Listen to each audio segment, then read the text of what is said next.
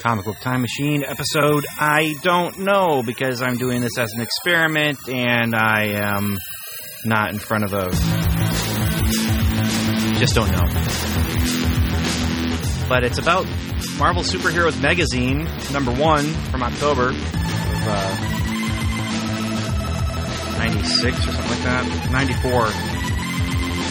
Again, I, I'm doing this as an experiment, so I don't have all the details I normally would have with internet connection and whatnot. But yeah, so here I am. Um, this is what I'm doing. I'm doing a experimental podcast episode about the Marvel Superheroes magazine, and the way this works is uh, I'm I'm actually trying to do this as a uh, uh, well a way of of showing up another podcaster out there. You know, there's a podcaster out there who does a podcast based on a price point, and that price point is 25 cents. You know, I'm not going to name the podcast, but it it's named after his price point, and he his price point 25 cents comes from a bin uh, in a comic shop that uses that monetary value, a quarter of a dollar, but not. Uh, I'm, I'm not going to name that podcast, but I I think I'm holding in my hands something that kind of beats anything that he's ever uh, podcasted about, anyway. And that is, uh, I went to the counter to pay for this comic book, and I was charged zero cents, zero dollars, zero cents. Uh, I I went to the counter actually with a handful of comics, and the person behind the counter told me, "Happy uh, new job," and they were, he, gave them to me as a gift. Um, but since I walked up to the cash register and handed them to him, and then he handed them back to me as a completed transaction. I believe that this podcast episode right now, The Comic Book Time Machine, represents a better monetary deal than that other podcast. And I, I just want to gloat for a moment here because he's always gloating about how he has those boxes of comics that only cost 25 cents. Again, I'm not going to name the podcast, nor am I going to name the podcaster who may or may not be someone who has a, a moniker that uh, ties into the collegiate career choice. Um, as a title, and then who may or may not share a first name with something, you know, like uh, the first Green Lantern. I'm, I'm not. I'm not going to name this person. I'm not going to call out this podcast, but I am going to gloat for him. Uh, this thing that I'm holding in my hand was free. Free beats 25 cents, right? But not only was it free, there's 96 pages in this book. In fact, the cover of this book says 96 big pages. So I don't see how they're any different in size than a traditional comic book, but it's on the cover. And it's it's uh, like I said before, it's called Marvel Superheroes Magazine, and it has four stories in it, four comic book issues reprints from the past. So what I'm actually holding in my hand is a comic book time machine relic in that I have it in my hands as a book from 1994. But it's also a double time machine relic in that it has four issues in classic runs of four different titles. First, uh, I'm reading from the cover here. It says In this issue, the Fantastic Four, confronted by Diablo and his elementals, Daredevil, marked for murder by Bullseye, Iron Man, betrayed by the fearsome Ani-Men, whatever that might be, and the Hulk, attacked by his greatest foes. So here's how this is going to work. This is the experimental part of this. I'm sitting here. I'm not using any computers. I'm not using any Google or anything like that to find out anything more about these comic books that are in here. I'm just going to be sitting here reading the issues one by one. I'm not going to be reading while I'm recording, but what I'll do is I will stop recording, read the issues one by one, and between each issue, I will turn the recording back on. and then I will talk about, give my thoughts about them. Now, one of the things, the questions I want to answer about each of these is, is this issue a good sample? Good enough for me to want to come back to this classic run. And I say classic runs because I have looked, you know, through here and and read about what they are in this back matter. Um, they have a page that kind of goes through uh, what what they are and, and who did them and that kind of thing. And I can say right now, also peeking ahead, uh, John Byrne is represented both with Fantastic Four and with um, with the Hulk. And then for Iron Man, we have Bill Mantlo, which is uh, he's a writer that I really enjoy and, and respect and admire.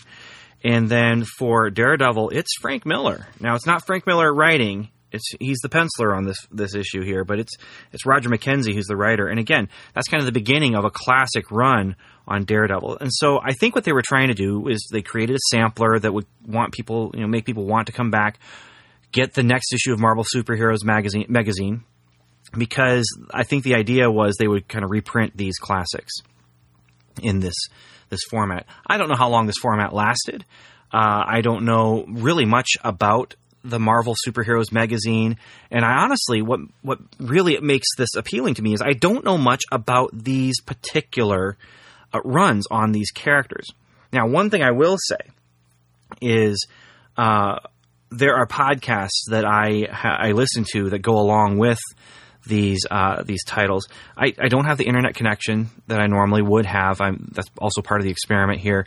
Uh, so I'm not going to be looking up those exact uh, URLs, but I will mention them, uh, and you can easily look them up yourself if you're interested in finding out. You know what what's this podcast about Daredevil?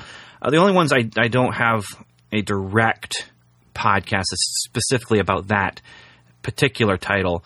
Uh, those couple, I, I do have an idea of, of who I might um, mention. So I'm, I'm also going to be giving four podcast suggestions to you as I'm reading through here, based on the the book that that's that's sampled here in my hands. So the first one is the, the Fantastic Four, and it comes from. Let me flip back here to the back again. Uh, it comes from Fantastic Four number two thirty two from July of 1981. I think that's cover date, but I, I really can't check that. Again, I'm uh, like part of the experiment. Um, it's called Back to the Basics. It's by John Byrne. He did both the uh, writing and the pencil art, and it's inked by Bjorn Hain. Uh, letters by Jim Novak, colors by Glynis Wein, edited by Jim Salicrup, and editor in chief Jim Shooter. By the way, the reprint editor here is Tom Brevoort. I don't think I said that right. Editor in chief is Tom DeFalco. So lots of Jims and lots of Toms. I'm going to read Fantastic Four right now, and I will be back in a moment to, um, well, to to uh, give my my commentary. So here's our little bumper here and I'll be back.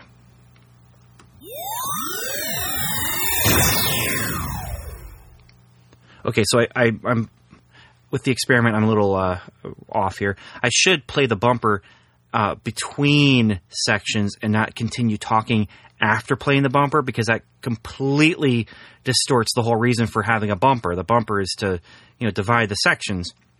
Well, anyway, back to the comic book here. I just got done reading Fantastic Four, number two. What was it? Two thirty two.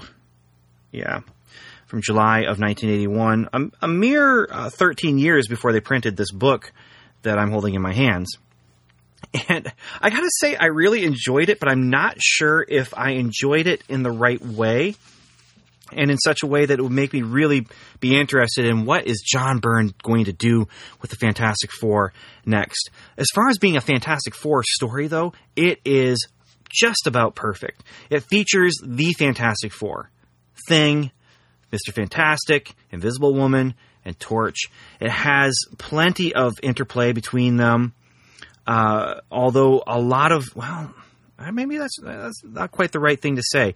They do end up interplaying with each other, but they start off separately. And what happens is there's the villain is Diablo. He's a magic villain, and it starts out and he's doing some spells, and and it and then there's a knock at the door. and It interrupts the spell, and it's like he has to use other spells to turn into a, a kindly looking old man so he can answer the door for the landlord.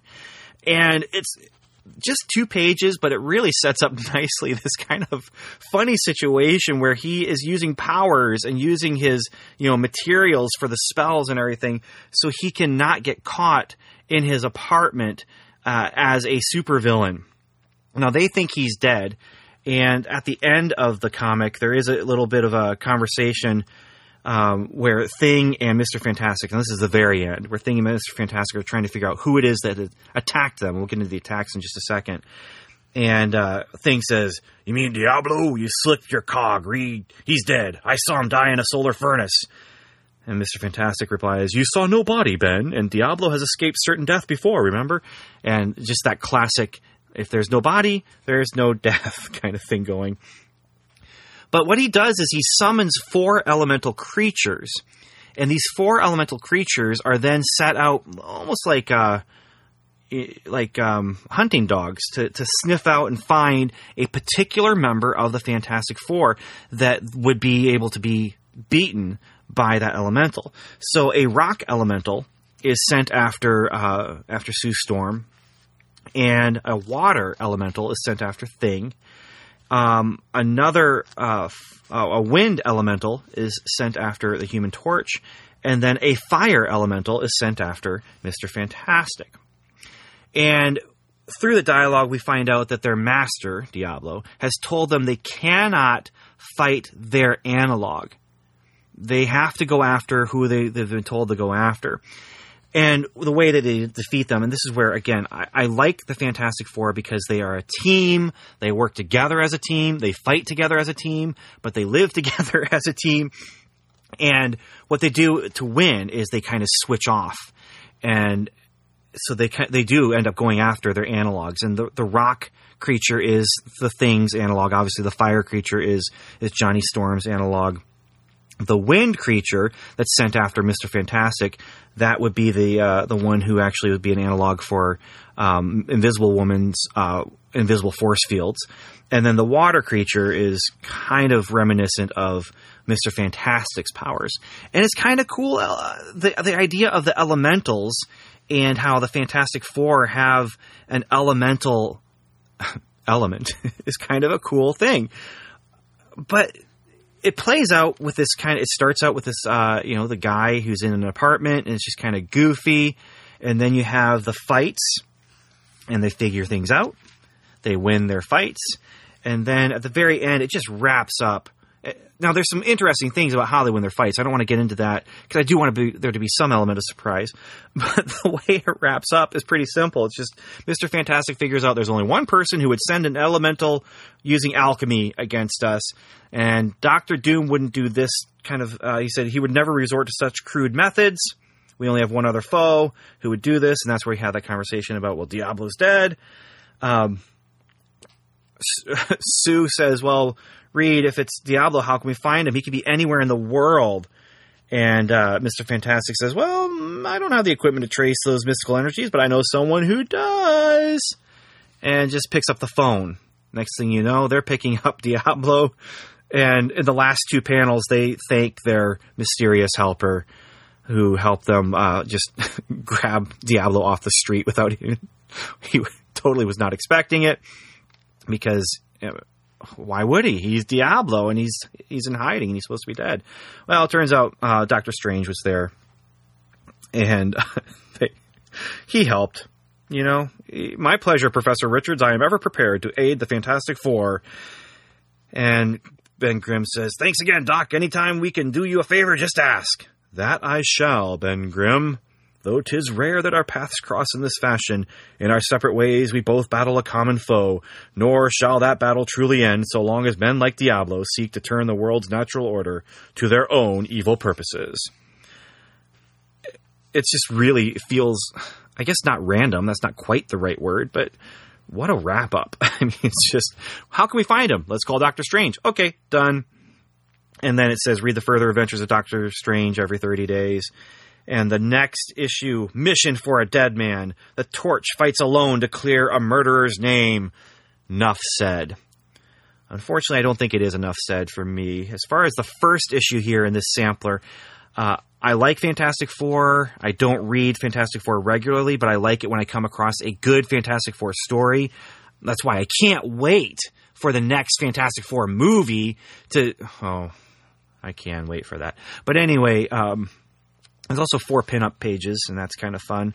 Now, the podcast that I wanted to mention uh, that that is talking about the Fantastic Four, who also they had uh, as a guest sometimes that um, unnamed podcaster who thinks it's a real good steal to buy comics for a quarter of a dollar.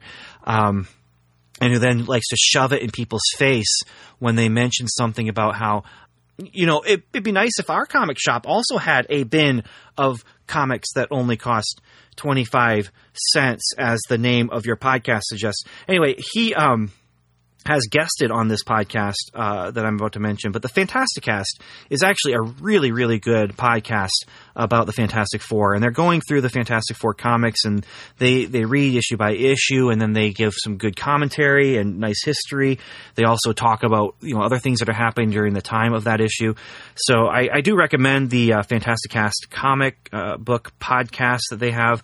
Um, if you are a fan of the comic book time machine and, and the kinds of things that we talk about, which if you're listening to the comic book time machine, you've pretty much you know, you're you're the target audience for the Fantasticast. The only reason not to listen to the Fantasticast, honestly, is because you're just not a fan of the Fantastic Four. And even then, I think that their their podcast is is interesting and interesting enough, I think, to to uh, overcome any any hatred you might have for the characters. Um, but then again, maybe maybe that's pushing things a little too far. Anyway, so that's the that's uh, the podcast I would recommend, and that's also this issue of the Fantastic Four. I am not going to seek out any trades or anything like that that contain this run, but this was a fun read and well worth the money I spent on it. So next up, I'm going to be reading uh, Daredevil, uh, 19, uh, from 1979, July of 1979 number 159 marked for murder.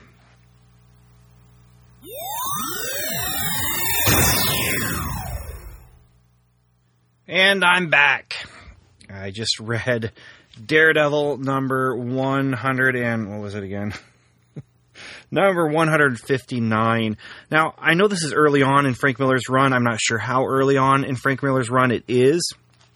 Uh, I just know that he hasn't started writing yet, and so this is this is kind of early on there. But um, I okay, reading this, this is a good story. This is a really good story. There are a couple problems I have with it, but um, all things considered, this is really really interesting, and I enjoyed reading it. It I, I'm a fan of superheroes. I'm a fan of Marvel Comics, and I like Daredevil because I'm a fan of Marvel Comics and a fan of superheroes. However, I'm not exactly, you know, I'm, I'm not a, a, Daredevil fan. I don't have too many Daredevil comics. Uh, I just like the character. I like the character enough to listen to a podcast about it called uh, Dave's Daredevil podcast, which you can look up if you're interested. He does same a similar thing as the Fantasticast, um, talking about a single Daredevil story in, in every episode of his podcast. He's been on hiatus. Uh, he has returned. I have not listened to the Return podcast yet, but he has returned, and he's he's continuing his coverage of the Frank Miller stuff actually right now. Uh, I liked the story. Uh, the nitpicks I have go along with the things I liked about it, though. In this story, you have a good uh, a good combination of the secret identity life and the superhero life. You have uh, Matt Murdock, who is a lawyer dealing with lawyering things because uh, you know he has to go to trials and things like that, but he also has to deal with superhero things and. Uh, something has happened in the past. We don't know exactly what, just from reading this issue, but something has happened in the past that has has caused him to be um, in in the public eye in the news actually because of this this event, and so it's caused trouble for him to act as a lawyer. He's asking for an extension, and I can only assume that this has to do with things that happened as Daredevil as well as Matt Murdock. And so I like seeing him uh, in his secret identity. And also, then the bad guys get to him because of his secret identity. Apparently, in the past, he has used Daredevil as a cover for investigating things. And, and they, the bad guys come to him and say, We know Daredevil does investigative work for you.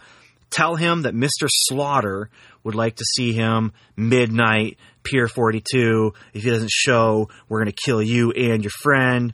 You know, that kind of threatening stuff. And so, because again, this is a secret identity material that ties into his life as a superhero. Of course, they don't know who he is. They don't know that he actually is Daredevil when they're coming to say, "Bring us Daredevil." The reason they want Daredevil is because this guy named Mister uh, Poindexter, Pondexter, Poindexter, whatever. Uh, he's he is uh, hiring Mr. Slaughter and Mr. Slaughter's guys to kill Daredevil. And there's a nice twist involved in that where they, uh, well, first of all, there's a twist in finding out who, who Poindexter is. And, and I, even though I actually listened to a podcast episode about this issue, that twist there, um, I had forgotten it. It's been so long since I listened to that, that podcast episode that, that, that Dave did. Um, and, I can call him Dave, even though I don't know him very well. But he he's given me permission to call him Dave because, well, he says that in every uh, every episode of his podcast almost. Anyway, uh, the twist of the identity, I, I completely forgot about that. And there's another twist that he doesn't actually want Daredevil dead from these guys. In fact, he's not even. I don't think he's even expecting. Uh, yeah, he says, I knew he never had a chance of defeating you. I just wanted you to try so I could get it all down on film so he can study what's going on. Now, I don't want to talk too much about what actually happens because there's some interesting fight stuff that happens. There's some things I wasn't expecting. The whole fight, though, Daredevil is using his powers. He is blind, but he has uh, super sensitive hearing, super sensitive smell, super sensitive touch. So when he jumps into the cold water, it's especially cold. When he's listening to the men whisper, he can hear everything they're saying. He can smell uh, the smell of gunpowder. He can smell the tobacco that the people are are are smoking. The whole fight is really cool to me because he's really using his powers. And it's not just that he's like a ninja, it's he is like a ninja because of these powers. And that really, really cool. And then there's also a gun that goes off near his ear that causes him to um, just everything to just get fuzzy for him because it, he has super sensitive hearing, and so that's that's his weakness there. And I just really enjoyed it, but there, there's there's a couple problems. One is I it okay, I'm reading a superhero comic book, but it stretches uh, my suspension of disbelief a little bit when he's able to bat a bullet out of the air with his bu- billy club. Uh, that just kind of there, there's a couple moments like that in here where he does things just a little too perfect for it really to to feel like as gritty and realistic as they're kind of kind of portraying it. Like he, he's climbing up on a, on a boat on the pier. He tosses his billy club in the air, which is cool. It creates a distraction, but it bounces off of the thing that it hits to uh, the metal thing that it hits, and then bounces off of a guy's shoulder and then bounces back into his hand as he's jumping up. So he's not up yet. He throws it. I mean, this is even more unbelievable than any of the shield shenanigans that, that Captain America does. But overall, I really, really enjoyed reading this. And I, I the one thing I, I think I'm trying to divorce what I know about Frank Miller's run on Daredevil and what I am reading here as a standalone issue put into a sampler that's trying to get me to buy a comic book. When it comes right down to it, I want to read more from this run. I really, really do. I don't know if this issue is is really the, the thing that would make me want to though. If this was if this was just a comic book that was um, presented to me without all the baggage of the Frank Miller run that it has now, of it being a classic, well, no, I would still want to read more. I'm very interested. I'm. I think that if I was reading this without knowing much about, um, much much more about what's what's coming or or what's uh, you know what's Frank Miller is going to become, I should say. I still would be interested enough to want to read more. And the bottom line is, the truth is, even before reading this, I did want to read more. I'm not going to be reading any Daredevil anytime soon, but was uh, I do have a, Frank Miller uh, topic that I do want to talk about in the near future, and that's his Ronin book. I read it a bunch when I was um, in college. Uh, the very last year, my fifth year of college, I, I really worked hard to cram my four year degree into five years of, of college. And when I finally was able to get through that, uh, when I was in film school for my second to last semester, I went to used bookstores all the time in Los Angeles, and I bought Ronin. I bought um, Watchmen. There's a whole bunch of, of books that I bought that were you know comic graphic novels that you were supposed to read, and Ronin, was one of them. I read it a bunch back then. Uh, I haven't read it since I became a professional comic book writer, and but I remember before I was a professional, I was I read it a, a lot, studying it carefully and closely. But now we're talking, you know, 15 years ago, maybe even a little bit more. And so I'd like to read it again and see if it holds up because I remember just really really thinking it was just great, great stuff. So I will be reading some Frank Miller stuff in the near future. But as far as Daredevil goes, I'm done with Daredevil, eh, but not because I want to be. I don't want to be done. I want to read this, this Frank Miller run. It's it's just the artwork is beautiful. It's really it's strong. It's it's simple. It's simpler than uh, some of the other Frank Miller stuff that I remember seeing. It's cleaner. You know, he hasn't developed that kind of uh, um, ink splatter type of thing that he uh, has done in, in, his later material, but uh, it's still really solid, really good. So for now, I'm going to go ahead and take a break. And the next book I'll be reading has the pulse pounding penciling of John Romita Jr., and it's written by Bill Mantlo.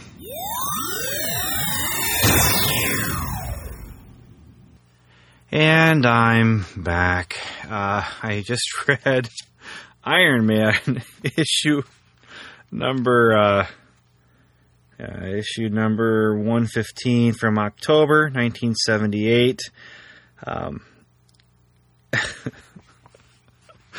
oh, this issue.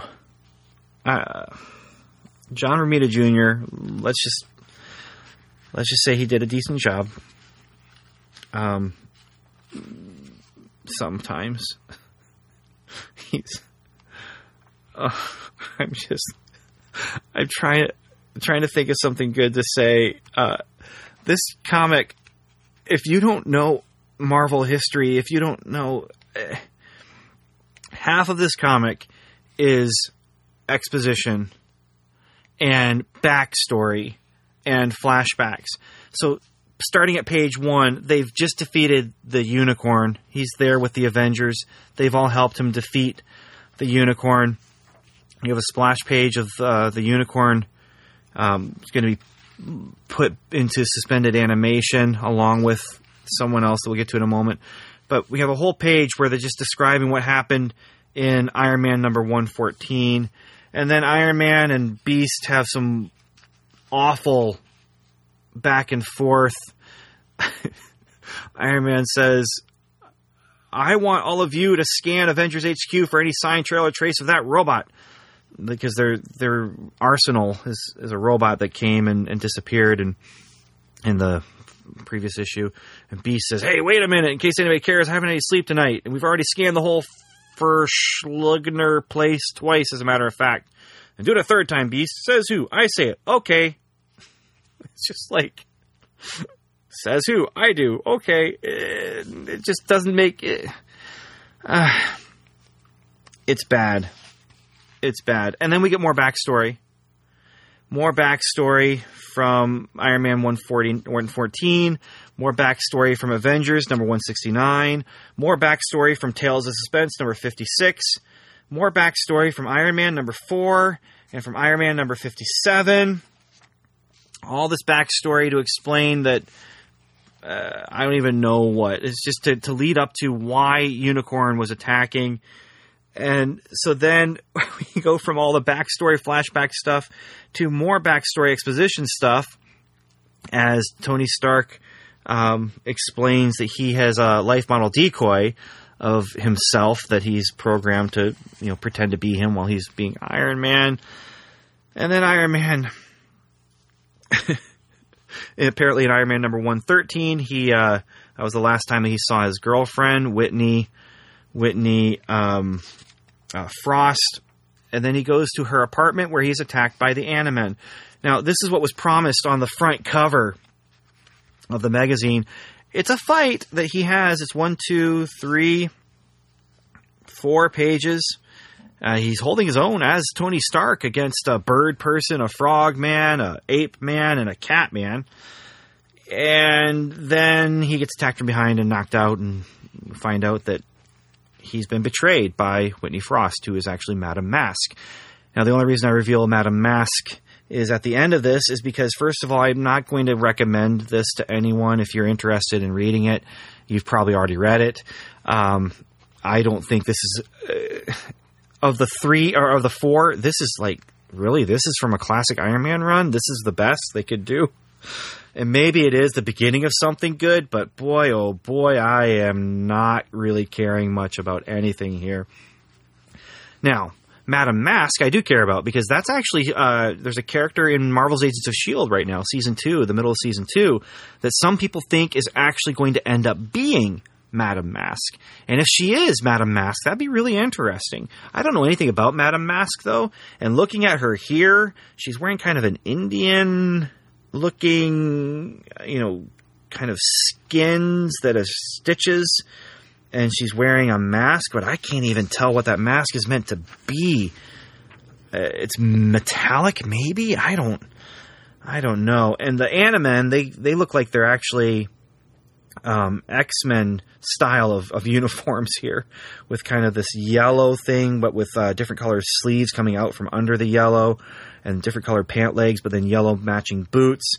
And um, I, I, just mentioned X Men. That's actually the uh, podcast that I would actually mention based on this Iron Man issue because uh, I remember them covering some X Men issues where the Animen were were uh, the foes that they were fighting at least I think I remember that. Again, it's been a while uh, since I've listened to those episodes, but if I'm wrong, I don't care because I still recommend the podcast. It's not about Iron Man, and I I don't know if there are any Iron Man podcasts out there worth listening to. There probably are, but I don't know. But this X Men podcast, Danger Room, it's good, it's fun. I enjoy it enough to recommend it. Uh, I also like the X Men and I liked listening to their podcast because I was able to listen to the classic X Men stuff, but I came in late enough that I actually listened to three different um, eras of their podcast at the same time. So I bounced between classic X Men, the original five, Angel, Cyclops, Jean Grey, Beast, and Iceman and then I would um, listen to some of the new stuff, you know, where with Wolverine and Colossus and, and Kitty Pryde. But then I also was listening to episodes that were about the era between that original run of X Men and Giant Size X Men number one. It was fun listening to it that way. I, I, don't know if I would recommend anyone else do it, but it was fun to me. Uh, but anyway, the Danger Room uh, podcast is a good X Men podcast, and I, I recommend um, if you again, if you like comic book time machine, you're gonna like that kind of stuff. As for Iron Man, though, this run of Iron Man, I am not interested at all. It, this is just bad. I I just did not.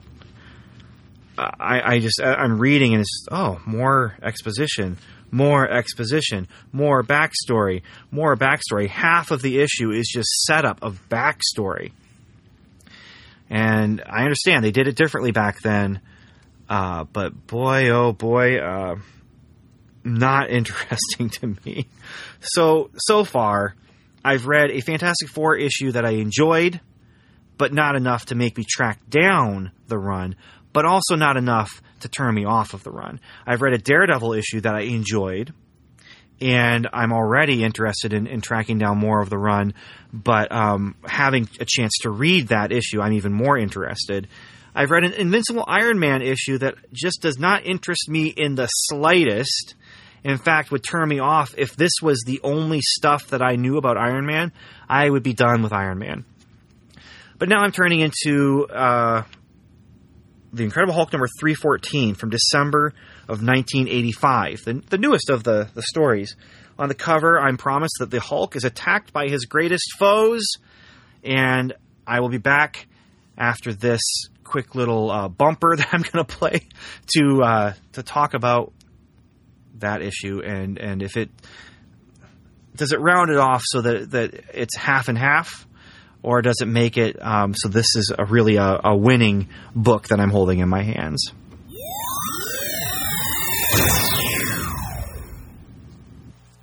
And I'm back with the Hulk number 314, December 1985. John Byrne story and pencils. On the cover, we're promised that he's attacked by uh, attacked by his greatest foes. He's jumping through the forest. That's where we start. It's a nice little splash page. I like John Byrne's art. Um, I really liked his work on on She Hulk. He has an interesting uh, take on the Hulk's physique that I'm not used to, but it works. But he he lands in the forest and he's confronted by a deer. The deer is startled. The Hulk is startled. The deer charges the Hulk. He punches the deer and snaps its neck and then picks it up by the horns trying to figure out what's going on. He is more brutish than ever. The the narration tells us that he doesn't even know what's happened to the deer that before he would have understood but these days he he doesn't and I'm just like he's confronted by his greatest foes a deer and it's just so absurd. I'm reading this and seriously, you turn the page and it is a shock. It's one of those page turns that you're just like, wow, I wasn't expecting that to happen. And and that's good writing, honestly, good comic book writing when you're when you get that page turn reveal and and it's nice and it's good and it's interesting and it's exciting and it's unexpected. This was definitely unexpected. so he continues on his way and then we cut to Doc Samson and Doc Samson is a character. He's he's the guy with long green hair. If you're curious and you don't know who he is, that's that's how you would recognize him. Uh, but he's also been affected by gamma rays, like the Hulk. So he has great strength, but also he has he retains his intellect. He finds out Hulk is back back from where I don't know, but I think that it might have something to do with a spaceship that flew by. Um, in one panel, it says see Incredible Hulk number 14 for more details. But Hulk is back and he's dumber than ever. Uh, Doc Samson, he's got to go. He's got to go find the Hulk. He figures out where the where he thinks the Hulk is going, based on what the radio is saying about the direction the Hulk is going in. Then we go to this interlude. Who I am assuming that this is uh, uh, Be- Betsy uh, but I it doesn't name her, and I can't tell. I don't know if this is actually her or not, but uh, it's just one page. It seems she's had a one night stand with a a guy named Ram- Ramon who wears a gold pendant and a wife beater T-shirt with holes in it that she met at a party the night before. I'm just this this page just throws me completely more than the single panel of a UFO if this is her, if this is is it Betty or Betsy? I always forget. But um, anyway, she doesn't come back in this issue.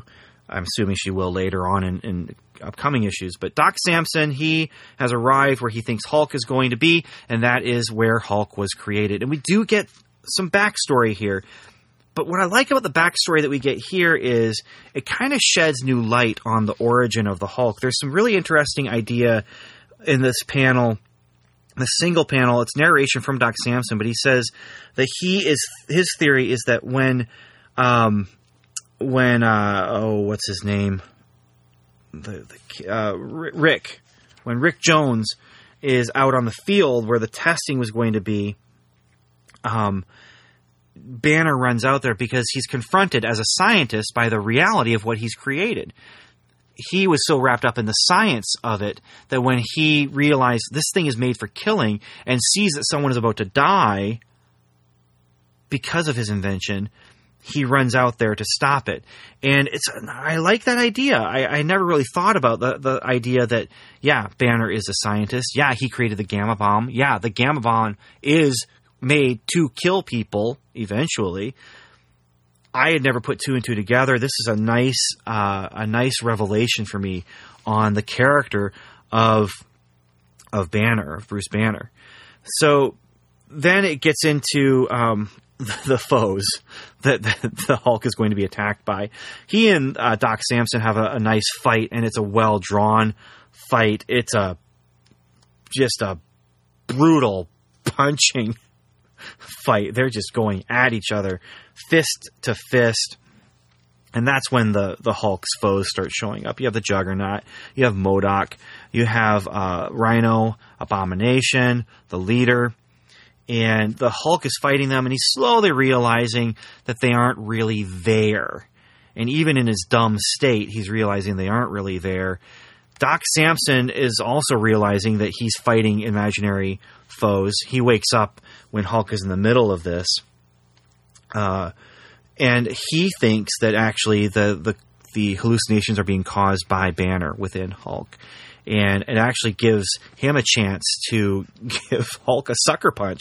It's an awesome splash page that sucker punch is. And so he theorizes that, that Bruce Banner has done this for him to help him defeat the Hulk. And if Banner is still in there doing that, then that means Banner can be saved.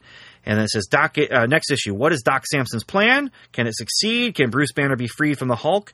And who is that lady Find out in a Hulk divided in 30 days. So, yeah, that one page of that lady, I don't know who that is. And apparently, I'm not supposed to know who that is. But she, she, uh, she reacts very, very strongly when, when uh, Ramon calls her baby. She says, Don't call me baby. I am not a baby. I'm a woman, and I have a name. And then she hears on the radio also, just like Samson did, that um, Hulk has been seen, and she's saying, "Well, I sensed he was back, and now I know what I must do. But apparently, uh, according to this, which I haven't read, I hadn't read that blurb until just now. Um, apparently, that blurb is telling me that I'm not the only one who's not supposed to know who that is. Well, the thing is, it says next issue. Uh, it sounds like all this next issue stuff is, is going to be tied into what's in this book, but then they give um, little blurbs about other books that are coming out on sale this month, the same month as this magazine. Marvel Action Hour featuring Iron Man number one, based on the upcoming animated series. Iron Man must prevent the Mandarin from taking possession of a mysterious substance. Marvel Action Hour featuring the Fantastic Four number one, based on the upcoming animated series. Witness the origin of the fab- fabulous Fantastic Four as you've never seen it before. Force Works number five, the members of the Force Works must examine their actions as a team when they are forced to choose sides in a civil war raging throughout Slorenia. And Incredible Hulk number 423, Myth Conceptions Part 3. While searching for Agamemnon in Asgard, the Hulk is killed and winds up in, winds up in the halls of Valhalla. Interesting. I guess it makes sense why they included um, the Fantastic Four and Iron Man in here considering there were, yeah, two cartoons coming out very soon. So they're tying into that. They chose poorly to tie into that with the Iron Man issue that they chose. But the Fantastic Four issue that they chose, that's a pretty good one if you're trying to get people to say, hey, yeah, I'll watch that cartoon.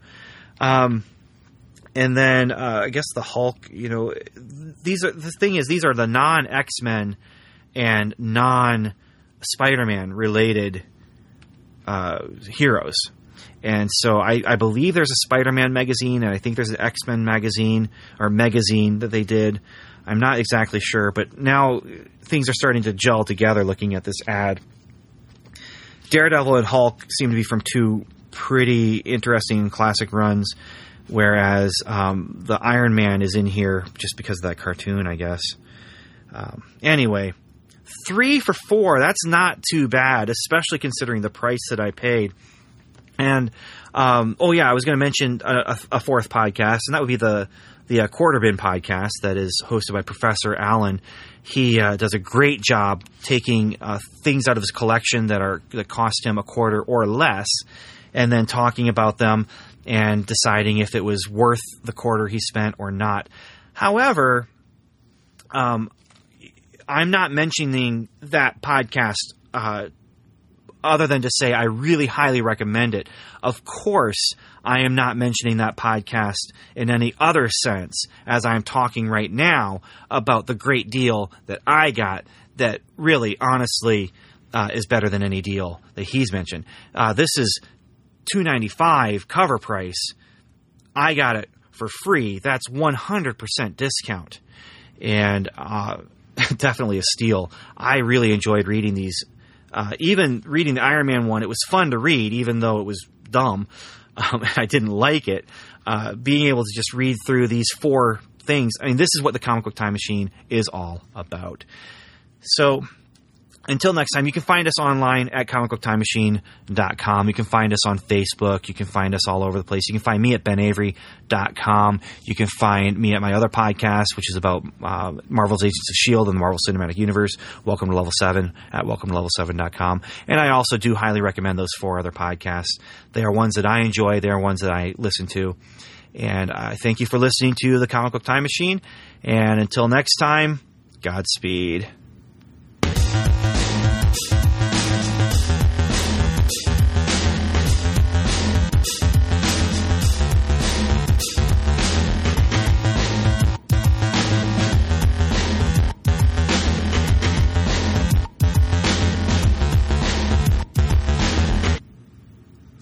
And yes, I lied. I was talking about the Quarterbin podcast when I was throwing it in his face that I got it for free. Yeah, baby, free.